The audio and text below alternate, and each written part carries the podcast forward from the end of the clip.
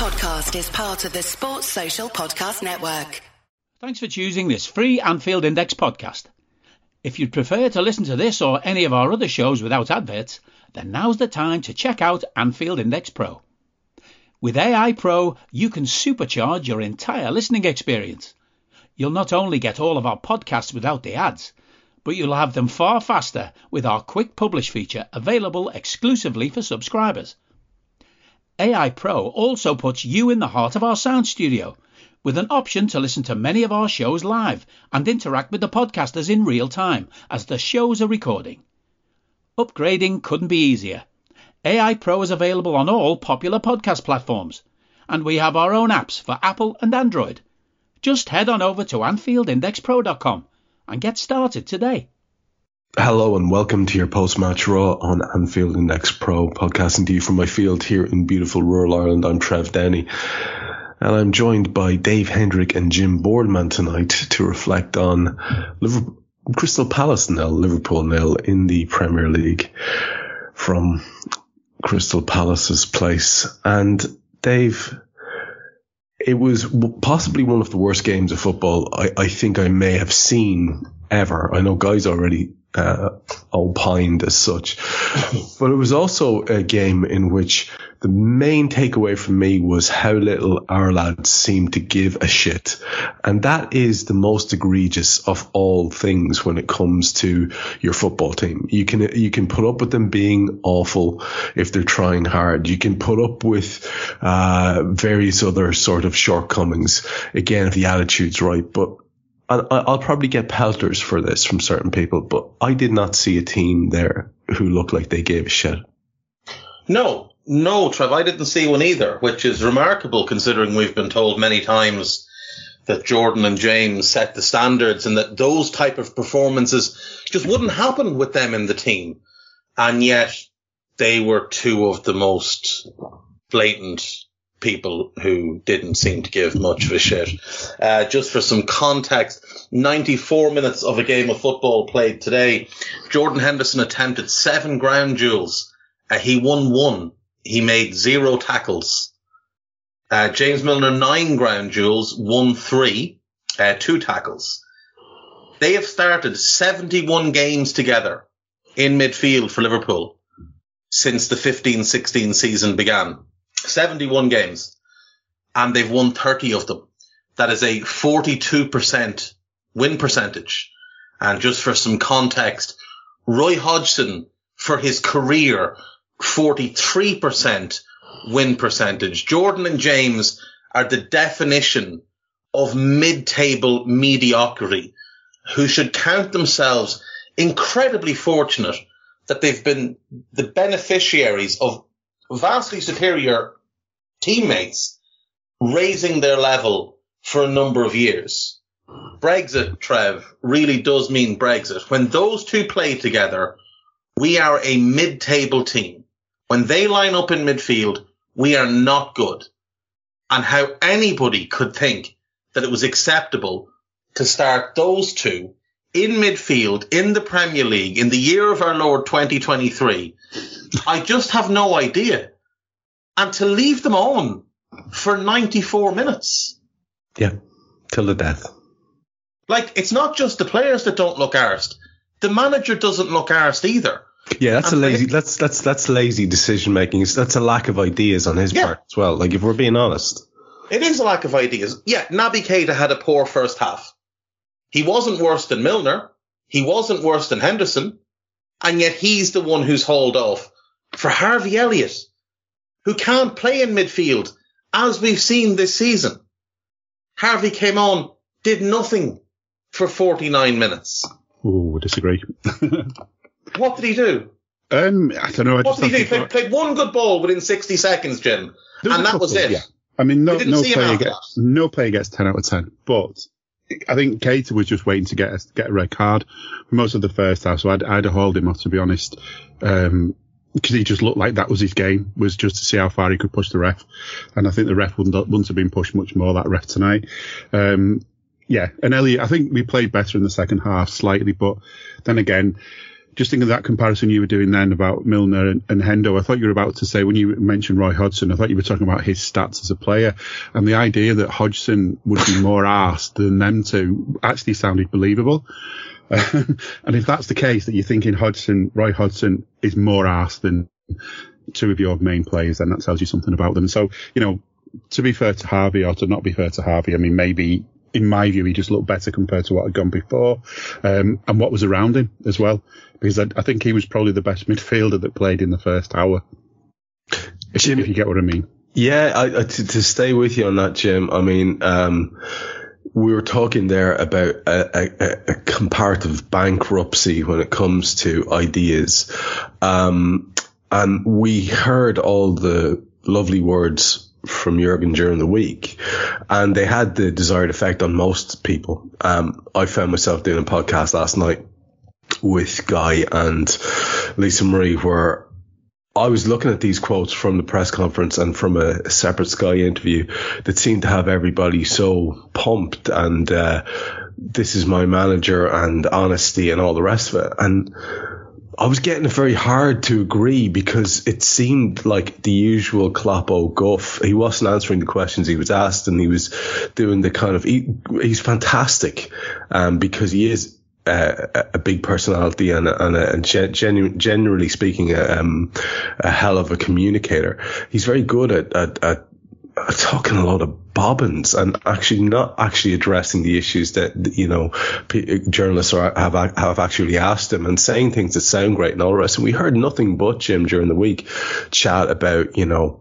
Um, we have to go again and we have to do this and we have to learn and we will learn and blah blah blah blah blah and then you just see that insipid uh, performance. I agree with you. There was the, the, the, there was some traces, a little bit more perhaps in the second half, but generally speaking, I mean, it was very flat and, yeah. and, and, and, and, like I say, bereft of, of, of imagination, creativity, stuff like that. Without Mo Salah there, I don't think we've really registered anything, have we, in terms of an effort? It was just, yeah. I mean, that's the that's the thing. I mean, when I'm, I think I'm speaking in relative terms about about Harvey and his performance and how we sort of started that second half because we actually looked slightly bothered about the result for a little bit. But despite that, I mean, there's so many things about the game that you can can say. I mean, how many yellow cards did we get because they were threatening us, and how many yellow cards did they get because we were doing the same? I don't think they did. Not that I can think of. You know, how how worried was their goalkeeper? I mean, to be fair to Ali, I mean, he didn't have a lot to do tonight really, but I feel like our goal was under more threat than theirs, despite the difference in possession. We we just had, you know it's the same thing again. I mean, I, have actually avoided press conferences and everything this week after what happened in midweek.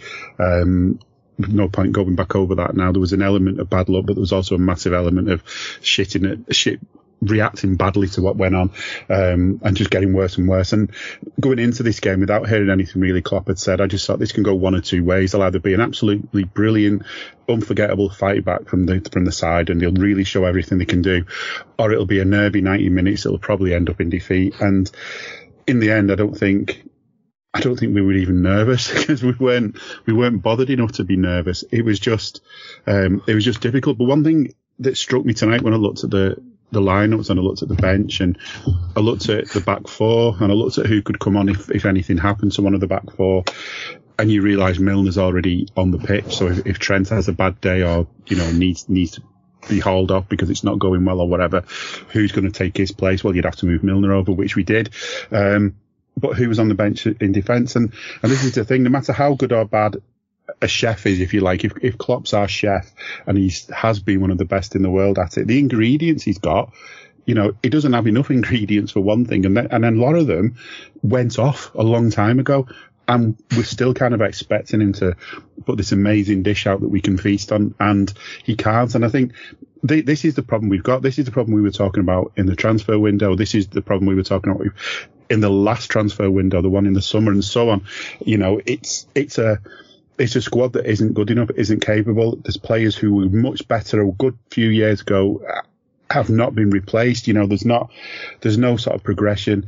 It's all the same old stuff that we're talking about. But the, the I think the most frustrating thing is, and it's the one that you both um, highlighted at the start of this, is you know, I don't, I don't give a damn if these players aren't great enough. Fair enough. I mean, we shouldn't be hating Hendo because he should have left a while ago. We shouldn't be hating Milner. He should already be gone. These players who were on the decline shouldn't be here anymore. We should be remembering them as heroes instead of seeing them as they are now. But the thing is, that's that's what we've got.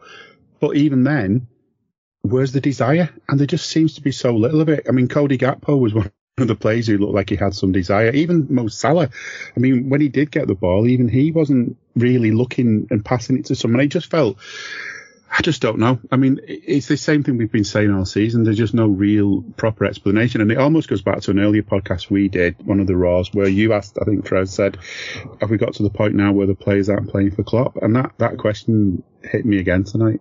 The thing yeah. is, Jim, like the reason these players are still there is because of Klopp the reason the ingredients have gone stale is because Jurgen hasn't thrown them out.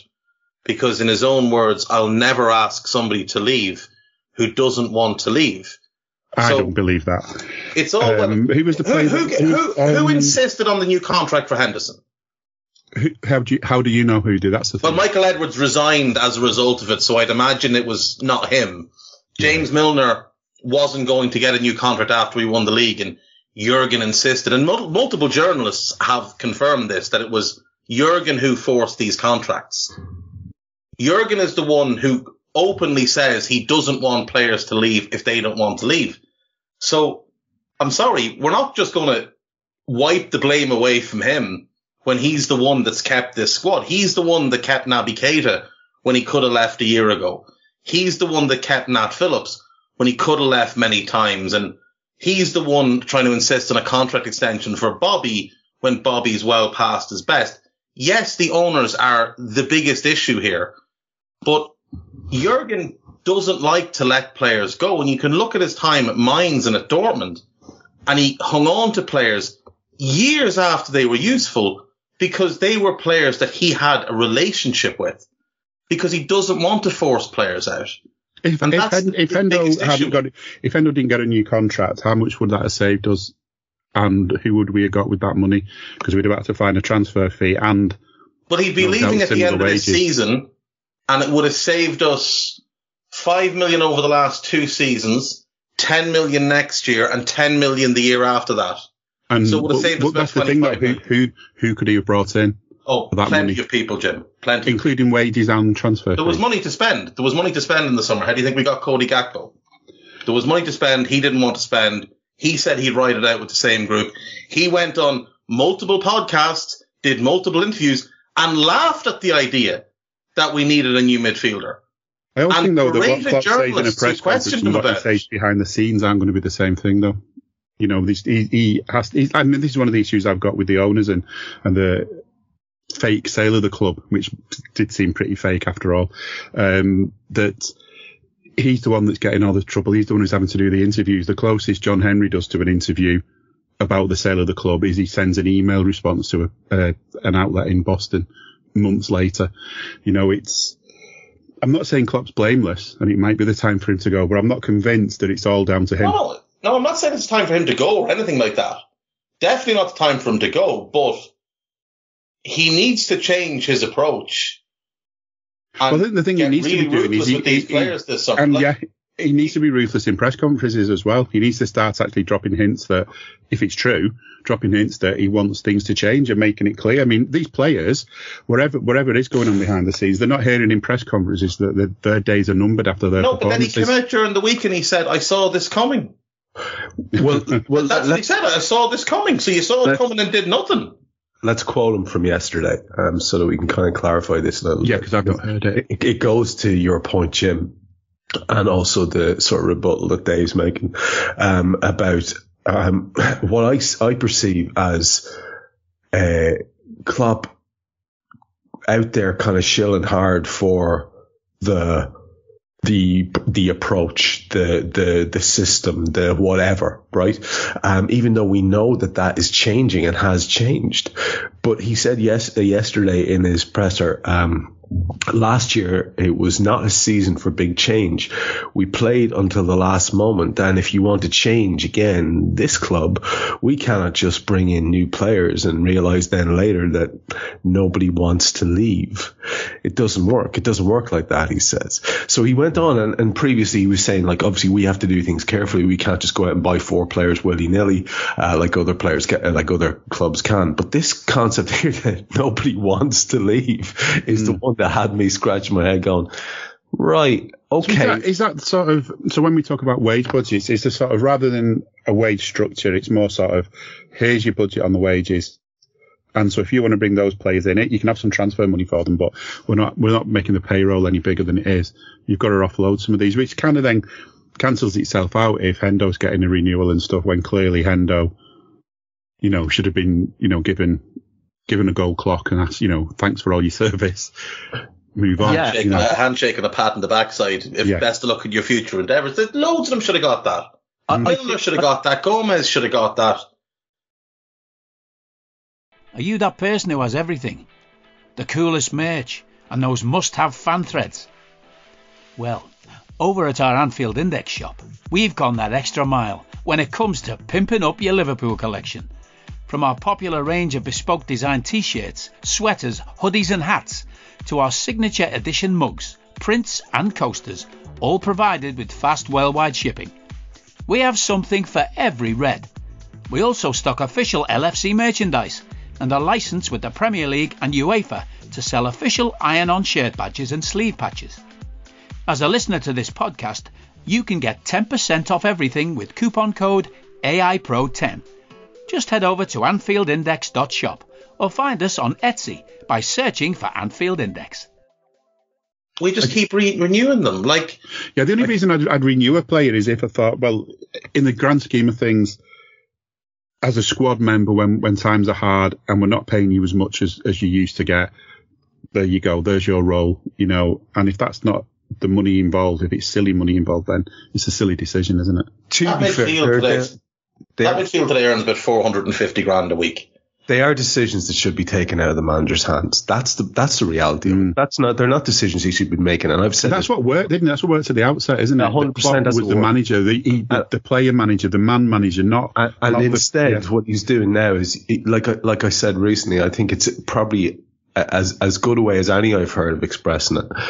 He basically has spent an awful lot of his capital in terms of guaranteeing that he keeps players around and extends fellows uh, that could and should have been spent, you know, um, banging a drum for uh, transfer uh, uh um, funds and um, new players it just feels a little bit like that. And and this whole kind of shrugging our shoulders, like Dave was saying earlier on, like he was saying, well, we knew this was going to happen. We knew this was going to be a tough season. Did we? Did we fucking know that? I didn't know that.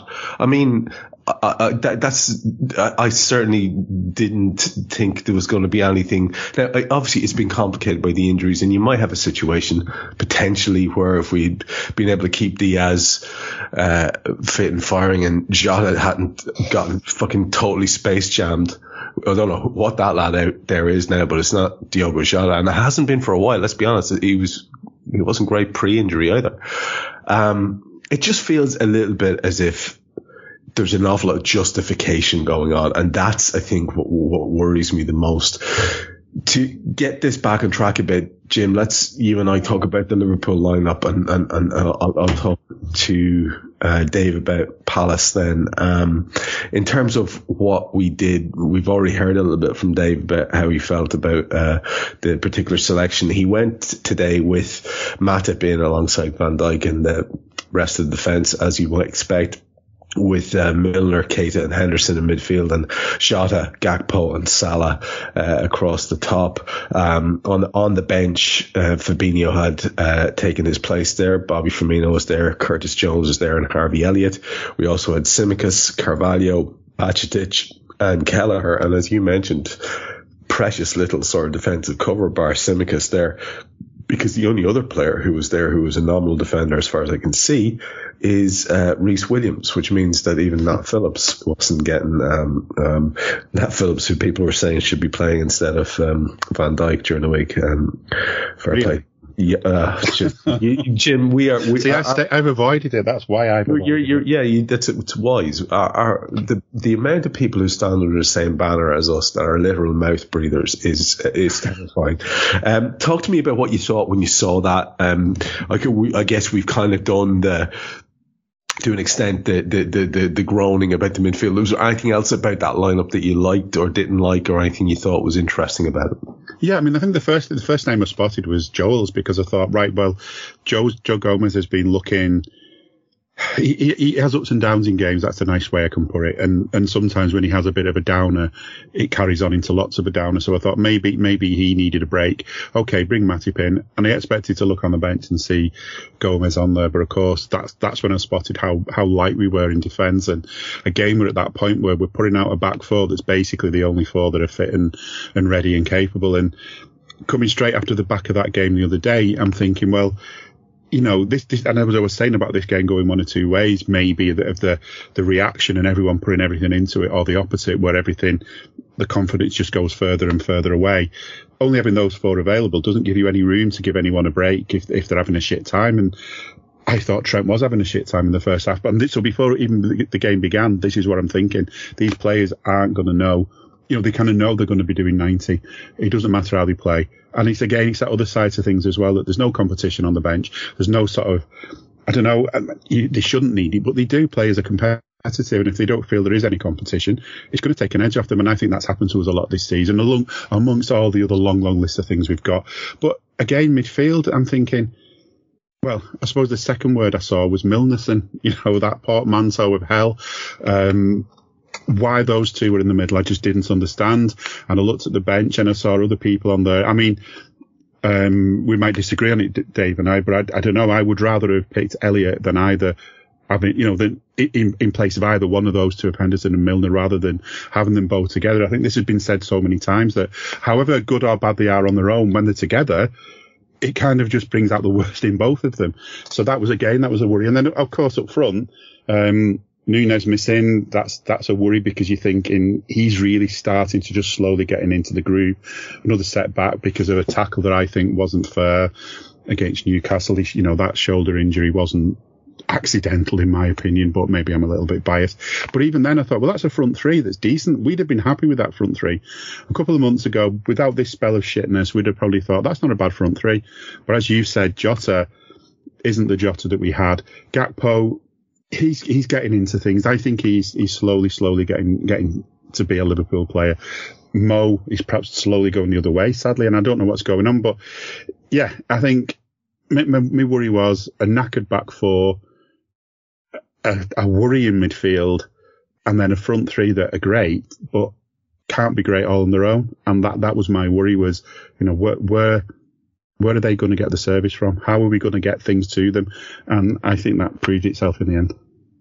Yeah, I mean, uh, when we get into the details of the match, we'll see about we'll see. The um, and was Badgie, I mean, with with Stefan, I mean, was he was he injured?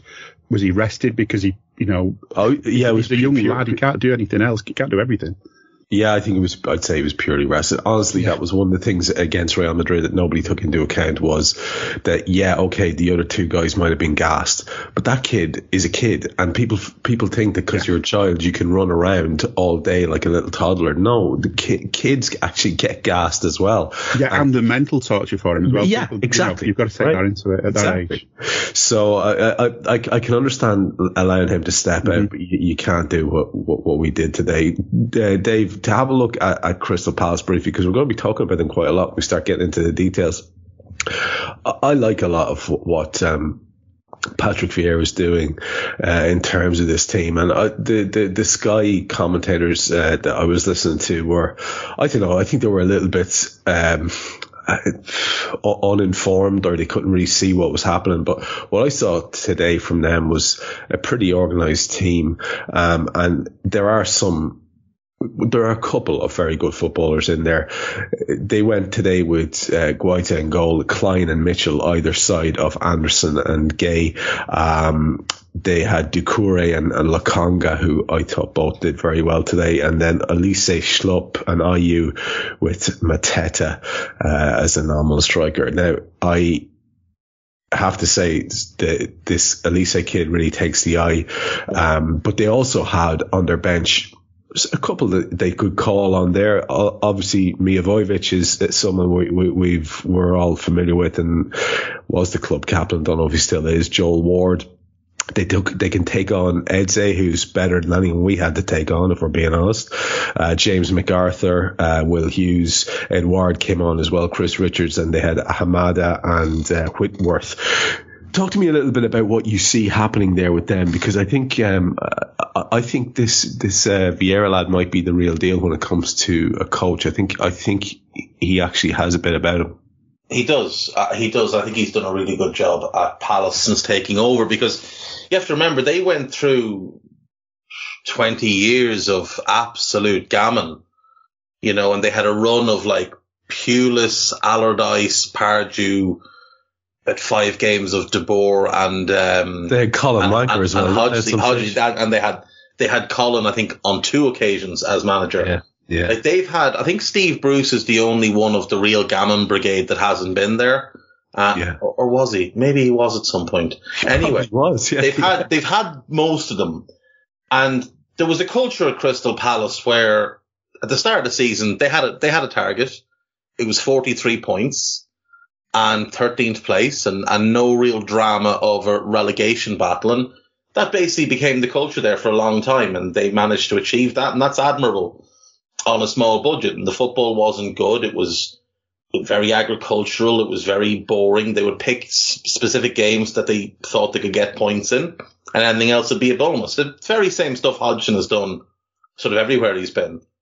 So for for Vieira to come in and have to basically do a full culture reset on the club and completely change the style of play, we saw Graham Potter get enormous praise for doing this at Brighton, taking over from Chris Hughton.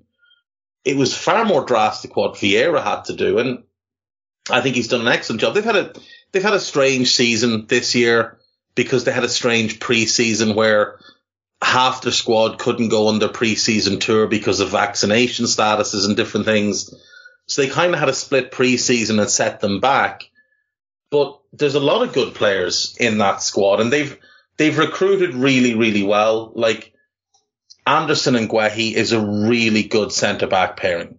And they bought the pair of them for about 45 million. They settled in brilliantly last season. A couple of injuries this season, but when they're together, Palace are generally very, very solid. Uh, Cheick Doucouré, they paid 20 million for him in the summer. He looks like someone that maybe would have improved us in midfield. But, you know, we're far too fancy to be buying players that aren't quite the finished product, apparently. Uh, Sambi Lokonga, they got him in on loan from Arsenal. Olise, they bought for 8 million from Reading. They'll sell him and probably get 50. He is, he's a really special talent. Like his left foot is basically like Trent's right foot. He can deliver the ball wherever he wants from anywhere on the pitch. And he makes it all look very, very easy. Ayew is like an old soldier there, probably a little bit past his best, and his best was never great, but he runs and he works hard, and the same goes for Schlupp. And Mateta is a big bollocks up front who'll throw himself into four, into defenders and make a nuisance of himself. But again, you look that at should be an official term for that kind of player. That a big box. Chris, everyone knows exactly what you mean. Exactly, like the Chris Wood. Uh, uh, what's your man's name? Uh, Ashley Barnes. Ashley Barnes and John Walters are probably the actual uh, definition of yeah, a big Johnny Walters, yeah, big bollocks, yeah. But like, yeah, like Trev, you mentioned Eze coming off the bench. I mean, he's he's an outstanding player. Will Hughes is okay. Edouard's a good player. The young lads they didn't bring on Ahamada. They brought him in in, the, in January for like eight or nine million. He's he's going to be very good. And Chris Richards is another solid centre back. Like you could argue they had as strong a bench as us, maybe stronger, but certainly better individual options to bring on in the likes of Eze, Edouard, Richards and Ahamada, people that could actually change the game for them in different ways. So, yeah, I, I, do like this team. I think they're a couple of players away from having a really fun team. And remember, they're, they're missing their best player tonight. Wilf Zaha's not even in the squad because he's injured. And Wilf has always done fairly well against us, even though Palace don't tend to do well against us. He tends to do well against us. And his eyes relief that he up. wasn't playing tonight. I think. Oh, well, his eyes would have lit up when Milner went to right back. He'd have got giddy and started dancing. But yeah, like I, I do think they're only a couple of players away from being a team that could do what Brighton have done this season and challenge for Europa League or Conference League spot. You know, maybe upgrade the keeper, a better right back. I quite like Mitchell, the academy pro, uh, product at left back. Replace Ayew, get Eze into the team more, and find a goal scorer. And they're going to be in fairly good shape. Like they'll probably get they'll get the vultures coming around after the likes of Olise and Doucouré at some point. But if they can hang on to them for one more season, a, a top half finish is definitely possible because, like you, I think Vieira has a bit about him. Yeah. Uh, you know, something else as well about Vieira is that he did his coaching badges with the FAW. Um, instead of, you know, instead of doing with his own country, he went over to the FAW, did them all there. And the guy that ran that and was, I think, instrumental in the change that you saw in that national team of Wales. Um, Osh Roberts is his right hand man now. Um, he was the kind of man behind the scenes, almost perhaps like a director of football role almost at, at, in the in the Welsh national setup, running all the coaching stuff as well. And he's alongside him now, and that that to me, there's a little partnership there that, that's really powerful. If you think how much Wales punched above the weight a few years ago, mm. um, you know, the man behind the scenes that was perhaps not the man in front of the camera, but the man who I think was really making the difference is Osh. And, you know, that's, that's, that's a, you know, a quite formidable partnership, I think there. You know, imagine them at a different club with more funds and all the rest of it. The thing as well to remember is that like, he's been really well schooled as a manager because he was in the city setup for a long yes. time. He was like five years with them, with their elite development squad and then went to New York and managed there. And then he went out on his own, went to Nice. It went well for the first kind of 18 months and then things took a, took a kind of downward spiral. But as it's turned out since he's left, a lot of people point to the owner who's currently in the process of trying to buy Manchester United and say, and saying that he's just not a good owner. He's, he's somebody that interferes a little bit too much at some points and then has absolutely no interest at others. So when Vieira was banging the drum for some funds, Jim Ratcliffe was nowhere to be seen. We're going to have a look. Just one more quick thing on Vieira as well. Sorry, as well is as a player, he definitely wasn't as level-headed as he seems as a manager. He seems to be a different character. Yeah, I think that's a fair point. Um, we're going to, we're going to have a look at the um, the details of the match now. And and for the record, when before the mics went live, we were all sort of in agreement that we would treat that game with the disdain it deserves and put about as much effort in as the lads put in. Uh, we've already easily outperformed them in terms of our efforts here this evening. So we're going to see how long it takes us to get through this. But I think for context, it might be nice to frame up uh, what we're about to talk about with the manager's take, and maybe it does feed a little bit back into what I was saying earlier on, because uh, quoted via Karl Matchett, uh, good point, to be honest. The previous games here were like tonight. Main difference is we didn't score tonight. Could we have done better? For sure. The ball in behind was missing. We played in behind the lines. The runs in behind were missing. They hit the crossbar, but they had no shot on target, uh, which is a good sign. Tough game, clean sheet. Uh, we will keep going, he says. I see in your eyes, in the players' eyes, we lost the game. We didn't. We cannot suffer that. There will be, this will be a, se- this will not be a season of history. There will be no movies about it, but we have to go through it anyway. We have to keep going. Take the thing and go again. Um, all right. Uh, I, I, I, it just, it just, it really to me feels like that lad's going through the motions. It feels like he's just saying words. Uh, I, I don't know how much he believes in himself. And it's a very, very interesting point that I think both of you are getting at is the concept of how much uh, he's actually even sort of believing the things that he's saying at this you stage. Remember in the last, say, three or four years of Wenger's reign at Arsenal, when it became clear he'd just gotten really worn out and he used mm. to come out with like mad stuff all the time. Stuff like that. Like that is, that's a mental thing to come out and say. A good point. Mm. Yeah. What are you talking about? They're 12th in the league. Yeah, Palace that, should be saying a good point. Yeah. Yeah, exactly. You know. For Palace, it's a good point. For that, us, that's two points dropped, and there's no other way of looking at that. That was the era when he came out with fourth as a trophy, isn't it? You know, exactly. it was, it was, it was, it was starting to, he was starting to talk bobbins, and I just. He was, my, he was also saying that he doesn't need to buy any more players, and yeah, there was exactly, a feeling yeah, that yeah. there wasn't any money to buy any with because they was they'd spent it all on a new ground, and they were paying that the loans off for that, and you know whether that's true or not doesn't matter, but the parallels are mad. My um, my hope is that basically what's happening here is that he is just doing the front of house and covering, and uh, that there is something good on the way. But I feel as if that might be naive on my part. I'm not sure. Jim, let's start the first half uh, details. And we did actually, if we're being perfectly honest, have a, a decent enough tempo about us in the early goings. Um, there was a couple of decent bits of uh, from Cody Gakpo. You mentioned earlier on, you thought you could see a few signs. I, I agree with you completely. He's developed this thing of um, taking the ball in and turning away from trouble in a very sort of uh, progressive and, and, and, and exciting fashion. A little bit like the Thiago turn, but we saw it a couple of times from him today. Um, he was fouled in eight minutes right in front of Darren England. Much more of, of, of, Darren England later on because what we saw tonight from Darren England was we saw a referee without even the vaguest hint of presence. He is a little nothing. He's a little. He's definitely a volunteer guard in his spare time. A hundred percent. He, uh, yeah, well, he yeah, but runs the neighborhood watch, snitches on everybody. Yeah. I was thinking, I've not, I don't know anything about this referee, and he was probably thinking that as well, that no one knows anything about him. I'll, I'll change that. He thought. All we know, all, all we know about him is that he's equally shit on VAR. Yes. Yeah. And and he has done a done us up uh, in a very spectacular fashion in the past. What I would say about him is it's the lack of presence is remarkable. To see the bullying he got from Crystal Palace players tonight I've I've never seen anything. It's, it was like a throwback to to to an, an earlier era of football. He was entirely bullied right to the end, right to the death. After the final whistle had yes. gone, he was still getting bullied.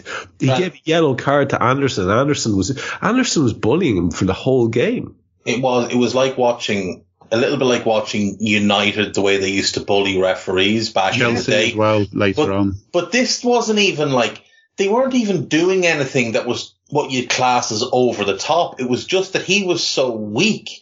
Allow me to read you his Wikipedia page. And if, if, oh if God, Jim, Jim is right, page. Jim is right. No one knows anything about this man because Darren England is a Premier League football referee who was promoted in August 2020.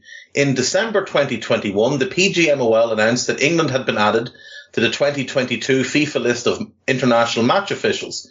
Prior to this, England had been a select Group 2 referee since 2017 and uh, prior to this had been a Premier League assistant referee between 2012 and 2015. Career. He refereed the League Two playoff final in 2017 between Blackpool and Exeter and then was promoted to the select group 2 list. And that is the entirety of his Wikipedia. He's not even the shittest England, but he is pretty bad.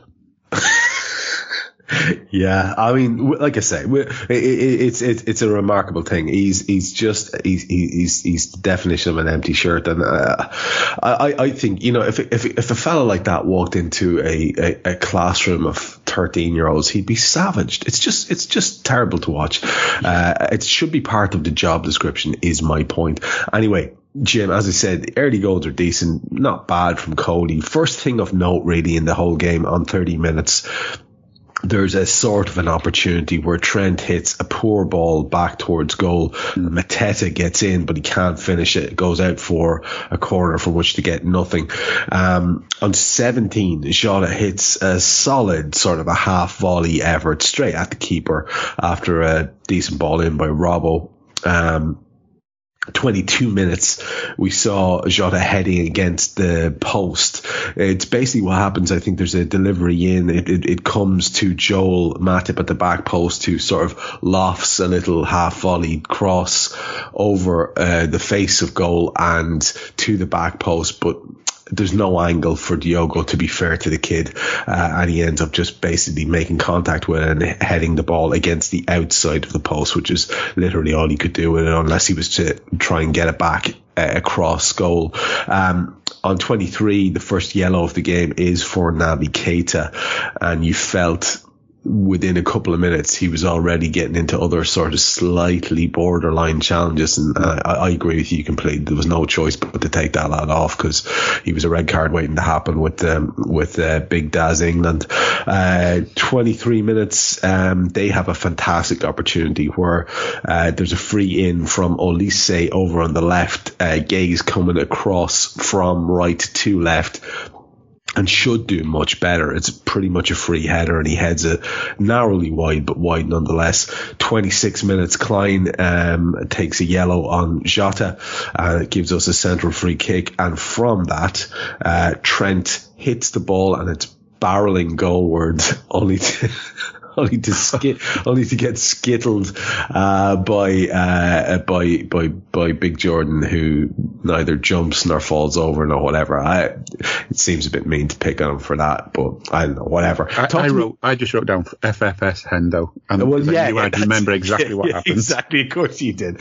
Uh, in, in, terms of those, in terms of that opening 20, 25, 30 minutes, uh, the only other thing yeah, there's no, there's, there's, there's not nothing else worth a damn. I think that in terms of incidents, is there, is there anything you want to pick out of that, uh, or anything you could see that was happening, good or bad or indifferent? Hello, I'm here to annoy you. I'm here to annoy you into listening to more of me and more of others on EPL Index. We don't just have the Anfield Index stuff. We've got EPL Index as well, which covers the entirety of the Premier League and we have three podcasts and a whole bunch of really good writing on EPLindex.com. The podcasts are my own two footed podcast, which is every day at 4 p.m., Monday through Friday, covering the whole league. We have a tad predictable hosted by Tadiwa. You know Tadiwa, he does Anfield Index. He presents a tad predictable before every Premier League match week. And then Kevin DeVries and his crew on the EPL roundtable there every week after the Premier League match week. So make sure you listen to everything we're doing on EPL Index and follow us there on Twitter at EPL Index. Thank you. Bye bye. Yeah, I mean, I, I did like that Robbo to Gakpo, Gakpo back to uh, Jota, but obviously Jota hits it straight at the keeper. But that that's something you feel a little bit of a combo there that could be quite good in time. Um, but you're also thinking, when I say in time, like in a few minutes, you know, later on in this game, a couple more times, but it, you know, they're just sort of fleeting moments. And I think that was telling because I think somewhere around the half hour mark, I had a quick look at the stats at the time and our possession was some, possession was something like 77 to 23 in our favor. Um, we'd had one shot on target, which was that one we just talked about, and maybe five shots in total. They'd had a couple of shots. They'd had a corner. We hadn't even had a corner by this point. And as I sort of say, you, you, sort of, and you look at those stats, you're thinking, well, what, what real threat have we been? I mean, yeah, there was that one moment, um, but we've not really been a threat. And, you know, we're getting to the point now where we're having that amount of possession and we've not got any ideas on how to make the best use of it. And that then gets you looking at the midfield and think, well, who's the creative player in that midfield at the moment? And there isn't one. And, you know, half an hour in, it just feels like already this is turning into the kind of game where we're going to have the ball, do nothing with it. We're going to get drawn more and more into this sort of idea of, of attacking and getting nowhere with it, and they're going to break and they're going to score. And maybe in hindsight, I should be glad with the result because at this point in time, I was starting to think we're, we're messing this up now. We're not, we're not doing, we're not killing them off. We're not taking control of the game. We're not silencing the crowd enough, and we're going to get hit by a sucker punch because it's what keeps happening to us. I think you're right. You know, I think that's uh, I think that's actually one of the big takeaways from it. It was all the while I was just wincing and nervous and sort of mm-hmm. it, it, was one of those sort of bullet clenchingly awful matches where you're just waiting for us to get mugged. Um, and in terms of what happens for the rest of the first half, uh, there is a glorious in swinging cross by Olise on 36 minutes, and uh, Schlupp nearly gets on the end of it. That goes down as a, a chance chance, an opportunity at least. Uh, yeah, a effort on 39. It's a kind of a cross First time cross blocked by Naby Keita goes out for a corner.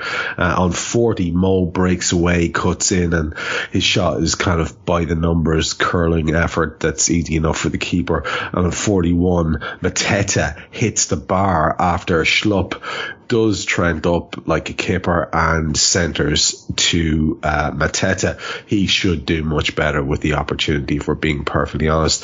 The first half has one more low light where Joel gives the ball away and Ali has to bail him out on 44 minutes.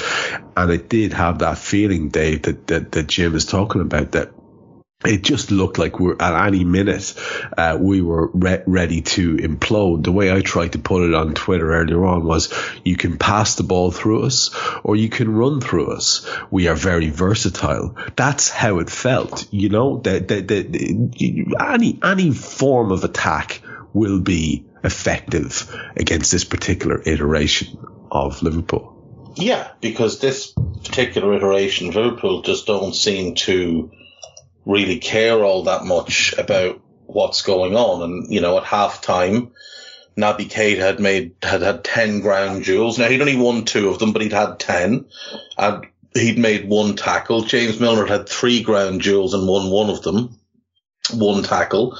And Henderson had three ground duels, won none of them and had made zero tackles. And we were just getting played through left and right. And not only were we getting played through, we were helping them with the playing through. Joel Matip had two big wobbles. Trent had a really bad moment uh, when he got caught on the ball in our own box. And it just seemed like we were, we were setting out to, uh, to sabotage ourselves. I mean, the, the only real, um, the only real impact Henderson made in the first half was blocking a goal bound shot by Trent, which was sailing into the top corner, only his, his head got in the way. And other than that, our midfield, like, they, they were going around half second too slow to everything. Just when your midfield is like that, you're going to struggle because your defense is going to be too exposed and your attack, as Jim mentioned, they're not getting any support. There's no creativity. There's no drive. There's no desire coming from that midfield. And, you know, we, we were quite lucky, I think, to go that, in.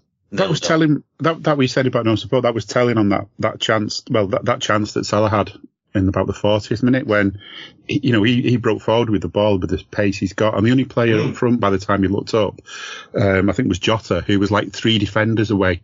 on the other side of the box. box. Yeah, yeah. there was no one else coming in that could have just helped cause a bit of chaos in that moment. And you know, Jota was too far away with too many defenders in the way. There was no no real option for Salah but to, but to have a go.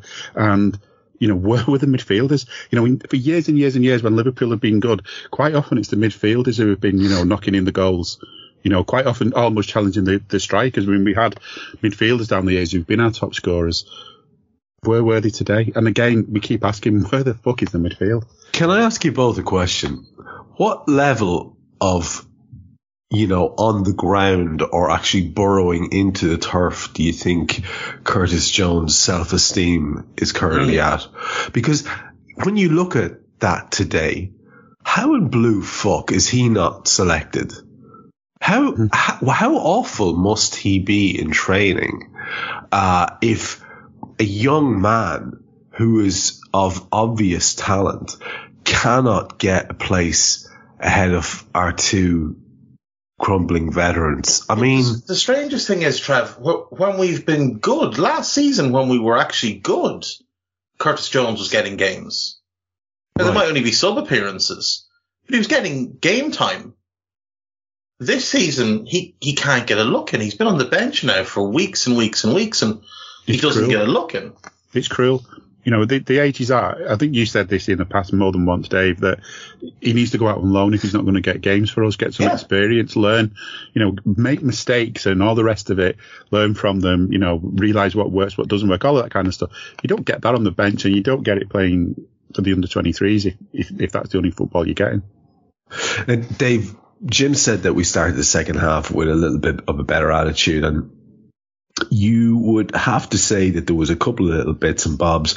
However, well, they, it yeah, is- they got they clearly got a bollocking at half time. yeah, but it's it's a it's a Who mixed it's it's a mixed bag because because we start the second half with that substitution of Harvey Elliott for Naby Keita. There's a nice ball in from Harvey early on um, towards Jota, kind of a curling in swinging ball, straight kind of ball in. Um, and the shot is trying to stick a leg out at. On 47, however, Schlupp uh, heads uh, a, a, a very weak effort uh, goalward and should do much, much better. It's not a bad opportunity. On 48, Mo hits the bar with a curling first time shot. It's his absolute highlight. It's a beautifully executed effort. It's just a shame. It, it, it's, it's, um, a couple of inches too high. Virgil has to do very well versus Mateta on 51. So I suppose what I'm trying to say here is that, yeah, we did have a little bit more about us, but at the same time, they have, re- they've, uh, re- um, had equally as much threat in these opening minutes. There is a chance, um, for a sort, I think it was a Trent cross shot. It was either Trent or Mo, but it, the, the viciousness that was hit with the right foot, I think it was Trent. Was Um, yeah, Mo yeah. played them in down the line. Yeah, uh, all, all, I saw was a head of hair, and I just I they, they didn't do a replay on what I was watching. It led to a corner from which we got nothing. Then there's a Joel Matip header from a corner, led to another corner, and from that, Jota hit hit the ball over on the left hand side from a narrow angle. It was not even a half chance. At this point, what I've written down here, Dave, is that this game, the standard of it, right? There's there was balls being hoofed left, right, and centre. I'm, I'm surprised you haven't had a hoof hoof watch today, but there was so much just agricultural bullshit mm. going on at that stage. It was like the dog and duck against the cock and balls. Like it was just absolute horrendously awful stuff. We were sloppy as be Jesus. Harvey then gave the ball away awfully uh, to lead to a corner in 65 minutes. And we pick up another yellow. Henderson, who could not live with Olise's pace, decides to take him out uh, on 66 minutes, give them a free, a dangerous free on the edge of the box. Uh, Trent actually had his best moment of the match shortly before he went off on 69. He did very well versus Schlupp, where he had to chase back against them. Uh, and what we'll do is we'll finish you and I here with this section where the the double substitute uh, substitutions come on. Uh, they bring on um, Edouard and uh, Eb, uh, uh, Bridge Ebe, uh, Eze, and we bring on Fab and Bobby uh, for Jota and Trent. What did you make of that period of the match? Because God knows the little last section that I'm going to talk about with Jim has even less incident. This is a real feature, by the way, that we should note here is the lack of opportunities that we are creating. It is a real worry. There's a real lack of opportunities being created. Um, in the, in the Real Madrid game, it was appalling how little we did in that second half. And in this game here, when we really should be going and trying to win this late on, I think there might be one more opportunity that I have to talk about. What did you make of that up as far as the um, multiple substitutions there, Dave? Yeah, I mean, I think Jim's right. We did start the second half with a better attitude, but I also think we were more open because one of the things that bringing Harvey Elliott on does is it leaves you more open, um, especially when the other two aren't particularly good.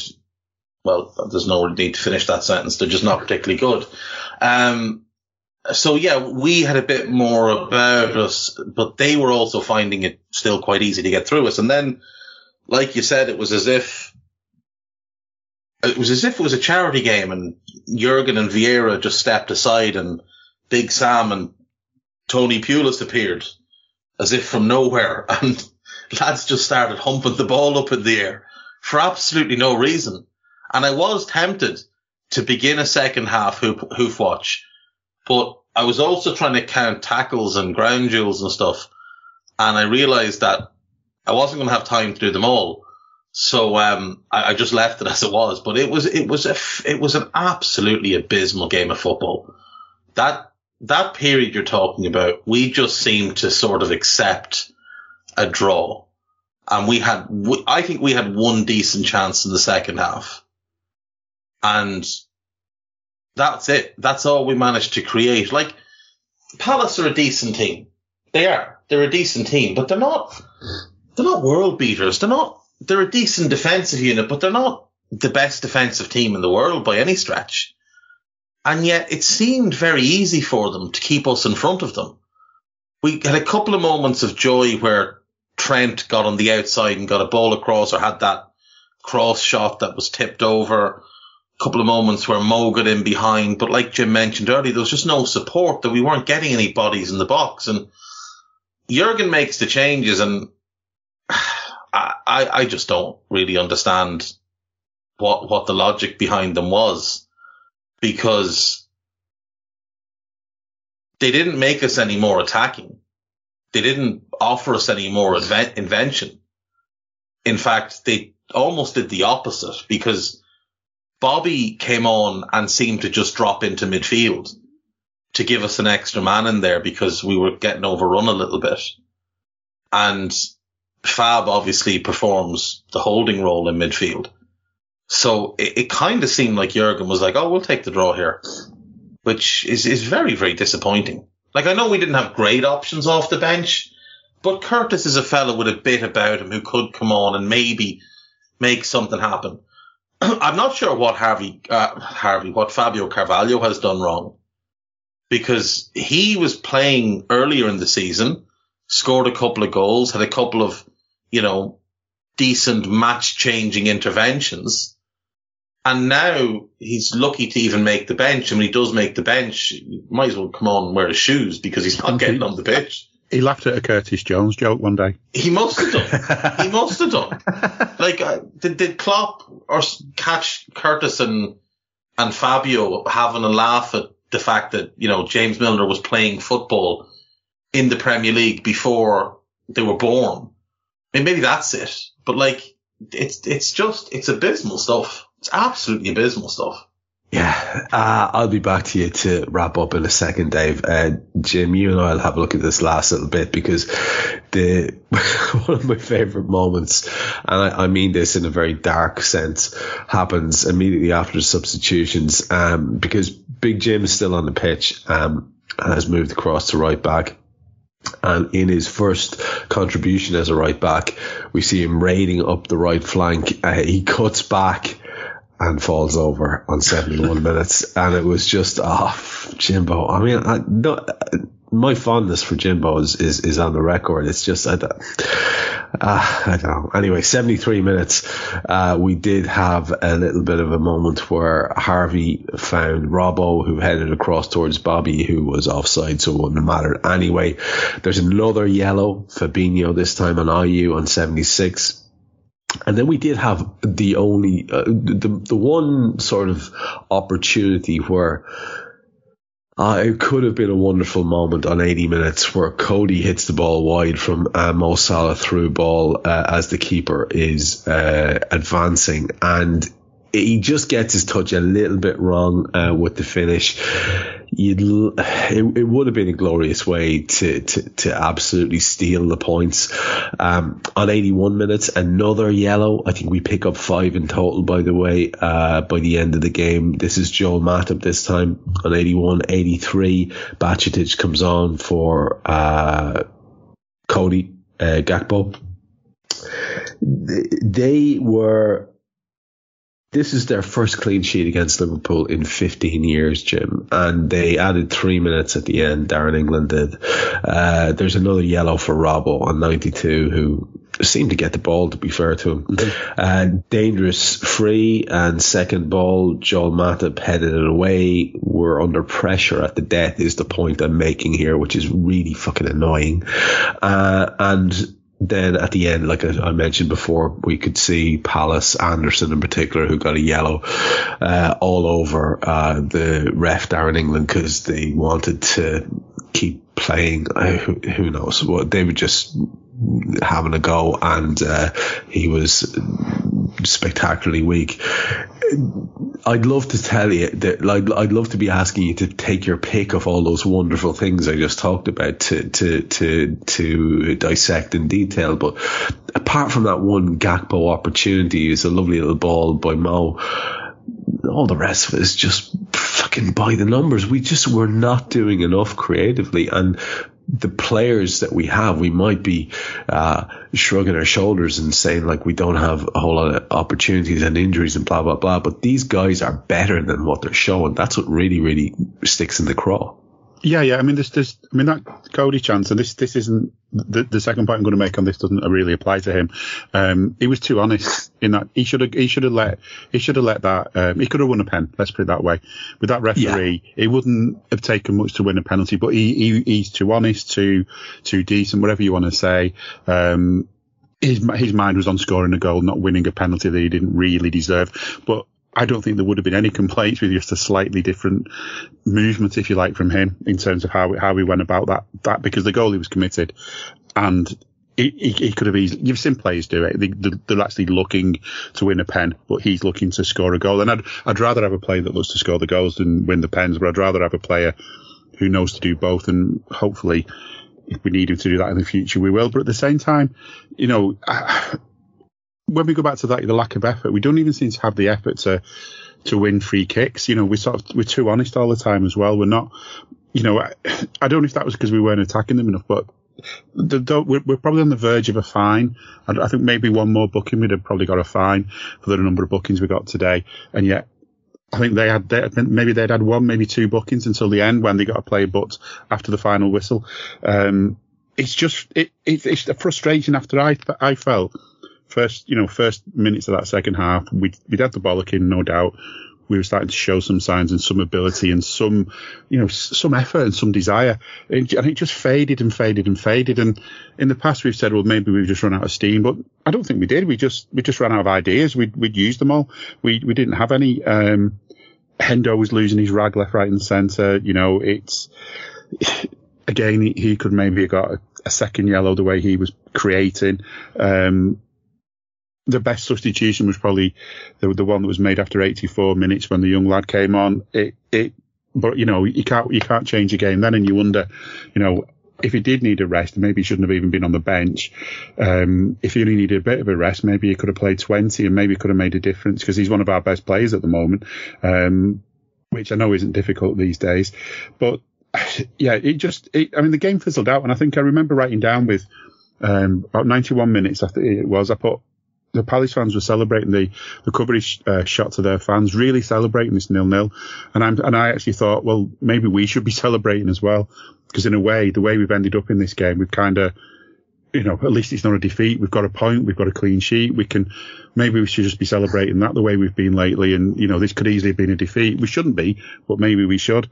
And then, as you say, minutes later, they're nearly coming and mugging us for that. So we, we couldn't, almost couldn't even hang on to that point from that day result. And that, that's again another, another bad sign. It really felt like we were going to concede then. And I think the, the ref did us a favour because you don't often see refs, you know, they, they, normally like to make sure any corners and things are cleared well away to the halfway line before they blow the whistle.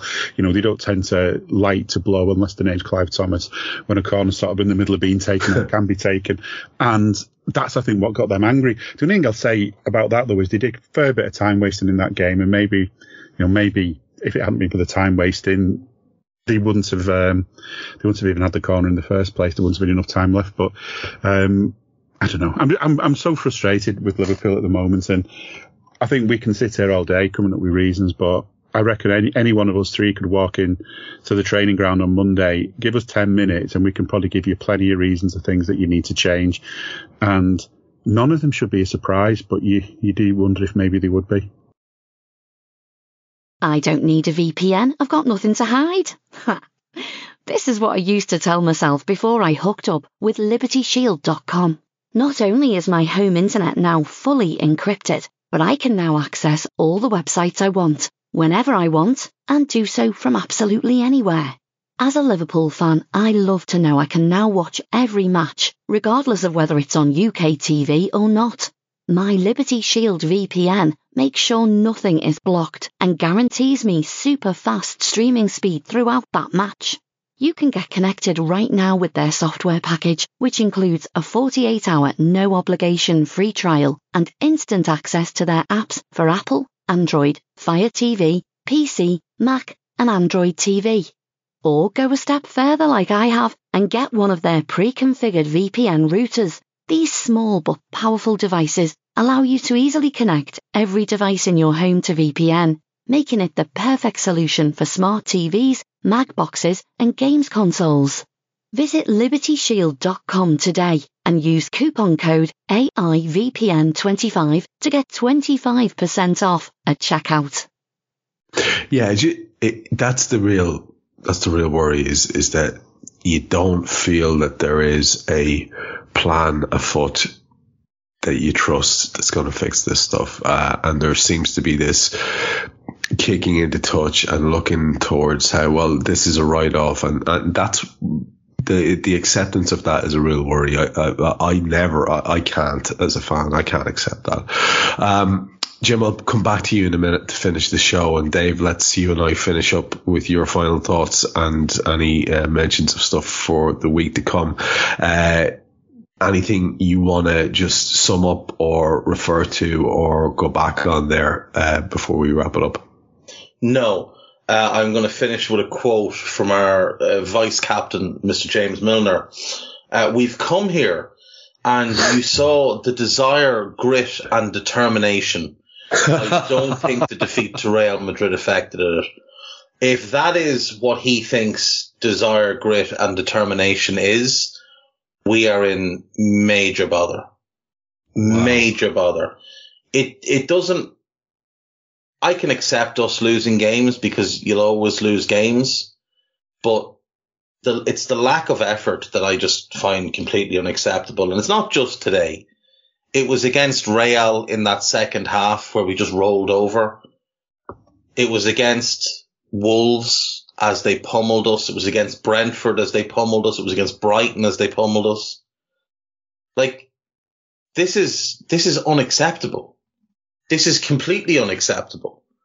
And the reason I thought we had to question Klopp at the start is because this is on him as much as anybody. This lack of, of effort and, and desire because he can't control certain things. He can't control how well a player plays game to game because there's so many variables. But he can he can affect the effort and the attitude of those players. And they look like they're phoning it in and he looks like he's phoning it in. He looks he looks exhausted from this. And that's why I would draw the comparison to the late era of Wenger at Arsenal. Because Wenger had won three league titles, he would win a bunch of FA Cups and on and on and on. But eventually he became something of a laughing stock and you began to really pity him in the situation that he was in where, as Jim said, they, they built that stadium and that seemed to be all his transfer budget gone for the better part of a decade. And we've had a similar enough situation where we built stands and, and a training ground with money taken from the club, not money that the owners put in, which remember, these are the great champions of FFP.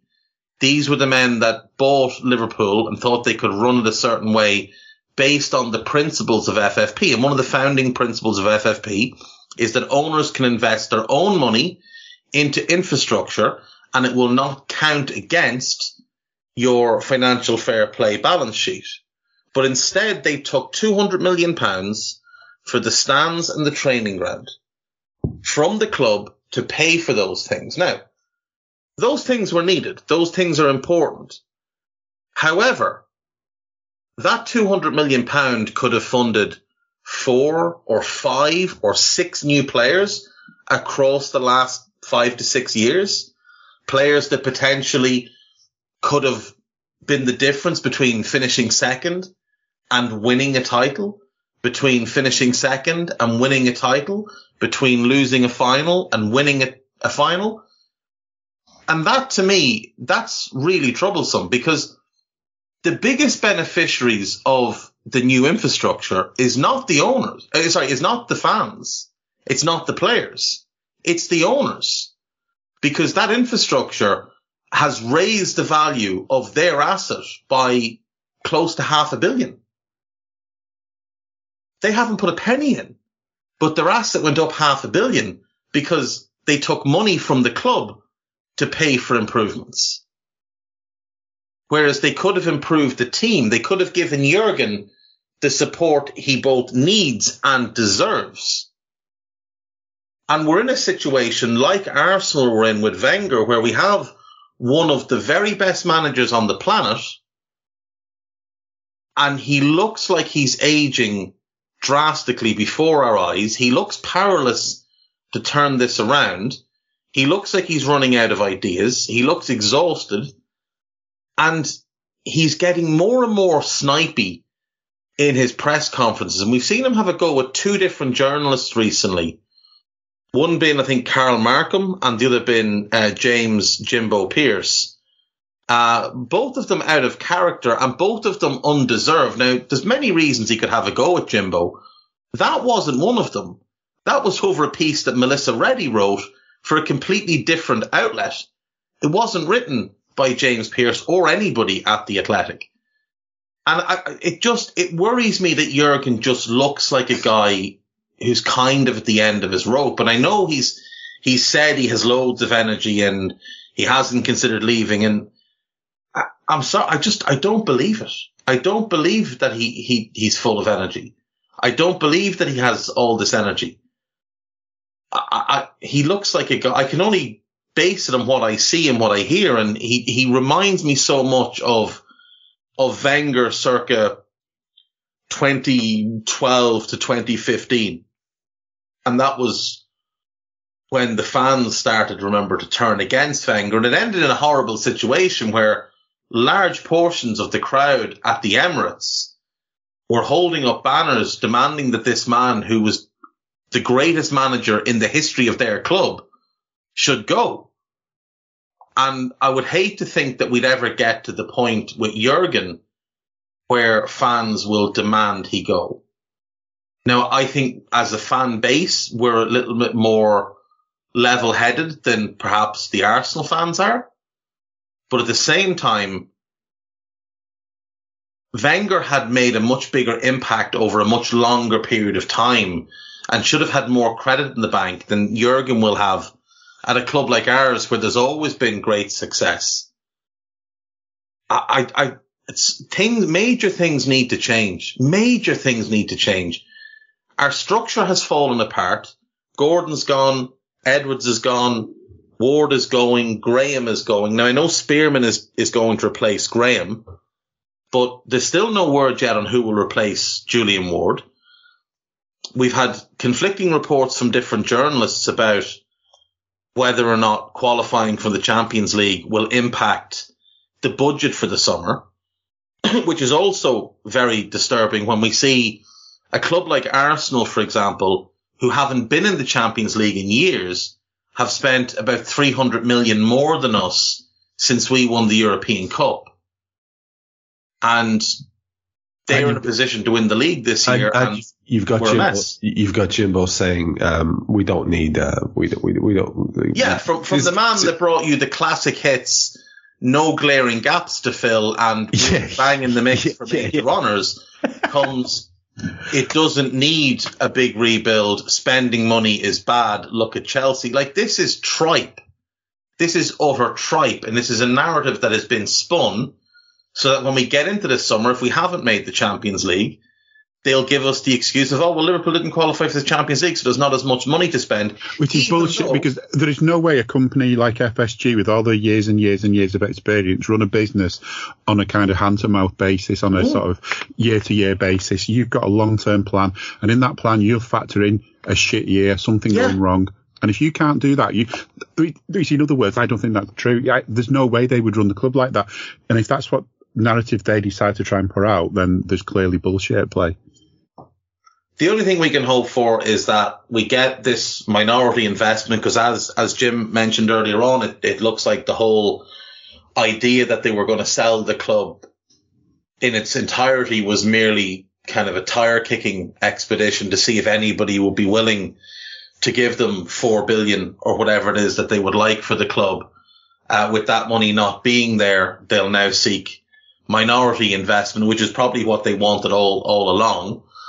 And, uh, you would hope that that money at least a portion of it will go towards funding the team. Like if they get a billion quid for 25% or they get 500 million for 12.5% or whatever they get, you would hope that a large, a large chunk of that money will go back into the club, back into recruitment because they only paid 300 million for the club. And if they sell 25% and get a billion, that's over a three time return on investment while still leaving them with 75% of the asset. They didn't even spend 300 million. I think Tony Evans was saying on our podcast, but you actually look at what they spent. It wasn't even, wasn't even 200. I don't think it, it's, it, it, you know, because, because of how the things, how it was done, you know, with the debt being on the club and things like that. The debt still being on Hicks and Gillett a certain amount of it as well. It's it's just it's like it's just it's it was a bargain. I, I understand that they haven't taken money out of the club, but they're every bit as guilty as, as the Glazers of using the club as a cash cow. Well, they haven't. It, a lot of people haven't taken money out of the pension but yeah. later on they'll get the pension. Exactly. You know, it's like it's not a pension, but it's it's a long term investment. But if you they, if you've put two hundred million, let's say two hundred million into something, and you get four billion back out of it, that is the very definition of a cash cow. You mm-hmm. have fattened up an asset for sale, and you have cashed in and made that would be twenty times the investment. Like for for no money put in after that, not a cent put in after that. That's that's not not acceptable. And when you've got a manager like this who is loyal to a fault and not just to his players but also to his superiors. And I know he's had the odd little small gripe here and there, but can you imagine Conte or Pep or Mourinho or any of the other great managers of the last 50, the last 30 years other than Wenger who would accept this penny pinching when you're getting to the final of the Champions League three times, when you're consistently in the competition to the late rounds, challenging for league titles, milking in that TV money left, right and centre, growing the commercial value enormously because of the success that you have had at the club. And then to have these people not be willing to, to spend money when you need it. Also hiding behind the oil money and so on that's in the game.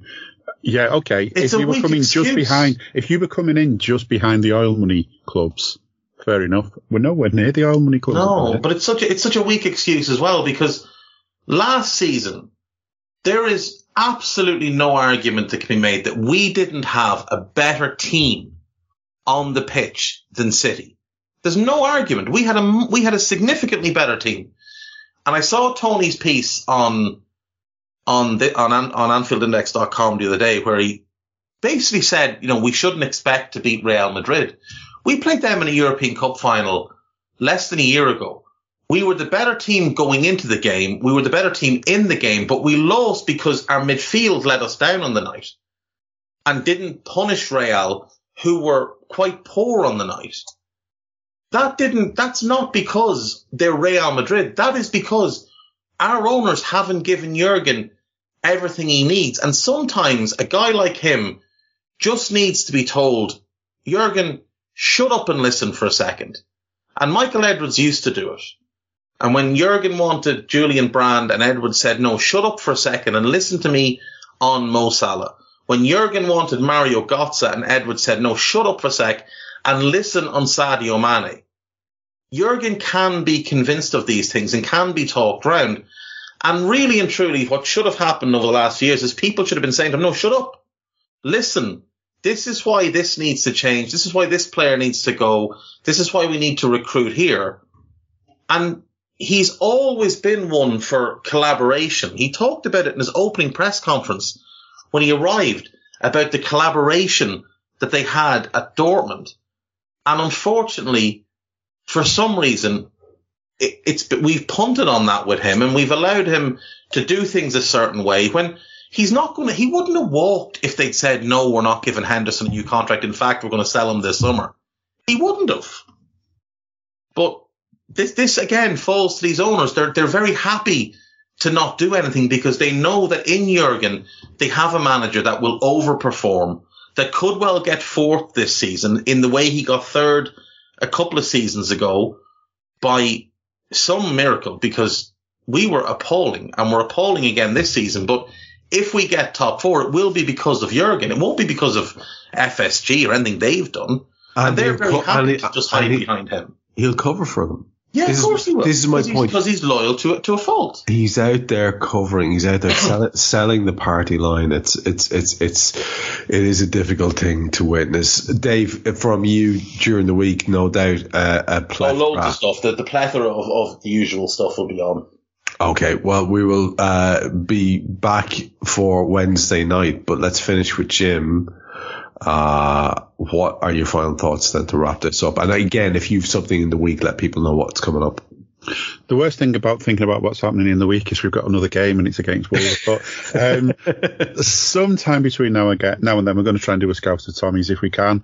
Um, you know, let's talk about football a bit more. But I mean, yeah, it'd be just um, you know, it'd be good to get Jay's take on it as well. I know he, he went to the Madrid game. Thankfully, I didn't, and you know, on the atmosphere and how you know how how it went so flat, and you know the sort of what what what sort of attitude are people going to have going into this game on Wednesday? You know, the fans that, that are at the game, and it feels like, you know, as fans, we're always there for this team, and we always do what we can for this team. But there's sometimes when you just think, you know, it's getting to the point where we're all going to start getting tired. It's it's a pain in the ass that it's so difficult for us to win things at the minute. Um, but yeah, hopefully, hopefully, hopefully there'll be um, a, a turnaround. Like you said, I mean it, there's, there's definitely a possibility somewhere in the future if we really, really, really cross our fingers and hope for the best that, and that's how bad it is, that, you know, Mr. Alisson Becker could head us into the Champions League next season or something because I think if we're going to get into the Champions League places, it's going to be leaving it late, hoping some slip ups from other sides and that because despite the dross of what we saw tonight, we're actually, if this league table is correct, and it may not be, I think we're six points off fourth, and the team in fourth have played one game more than us. So this league table can't be right, can it? But you know, may, maybe, maybe, maybe we can do it. But we can't do it if we play like tonight. We we found some of our identity against Newcastle and against Everton. We we had it for a bit against Real Madrid and then we threw it away. We showed signs of it for brief glimmering moments tonight, but didn't do it all the way through. And we kept going back to this other identity, this alter ego that we picked up where we just basically give all our fans heart attacks watching games. And we need to get back to the other. So that's, that's my final thoughts really on today's game is that we're saying the same things again and again and again you know, and as as it, as when you you've sort of alluded to teachers, one teacher we had years ago when I was at school, um, when things were very different, of course, um, if people weren't taking the message in, he'd give them a, a clip around the ear hole and go cloth ears, and they'd sort of take things in. Then so maybe someone needs to go around our squad and do that to them because nothing else has worked. Uh, God be with the days. I wish, I wish that was, I wish that was in my armory. Uh, but uh, know I just have to rely on my, um, my uh, uncanny ability to apparently look scary. I didn't realize that until uh, a young lad told me recently. Uh, we will wrap it up there. I, of course, go and listen to Jay and Jim if you have any opportunity during the week. listen to Dave on the daily. I know I do, and it keeps me sane and in touch with what's going on on a regular basis as well with the club because frankly, it's difficult uh, to uh, inform yourself otherwise. And I do appreciate the efforts of both of these chaps. I hope you're listening to them um, uh, yourselves uh, at home. Uh, I've been Trev Downey. That was Jim Boardman and Dave Hendrick. This has been an 80 minute show, which means that we put in more effort than the Reds did today. And we'll be back for Raw during the week. I think it's myself, Dave, and Karl. And then we're back again for the next one against United, where it will be Harry and Dave and myself. So keep it listening here. Keep it tuned to Anfield Index Pro. And we'll talk to you soon. We hope you enjoyed listening to this Anfield Index show. Please be sure to subscribe to our channel so future podcasts find their way to your device automatically. There's nothing quite like fan engagement, and we'd love to know what you think of anything discussed on this show.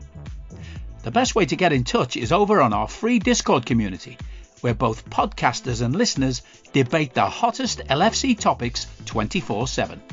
Sign up free now at AnfieldIndex.com forward slash Discord. You won't regret it.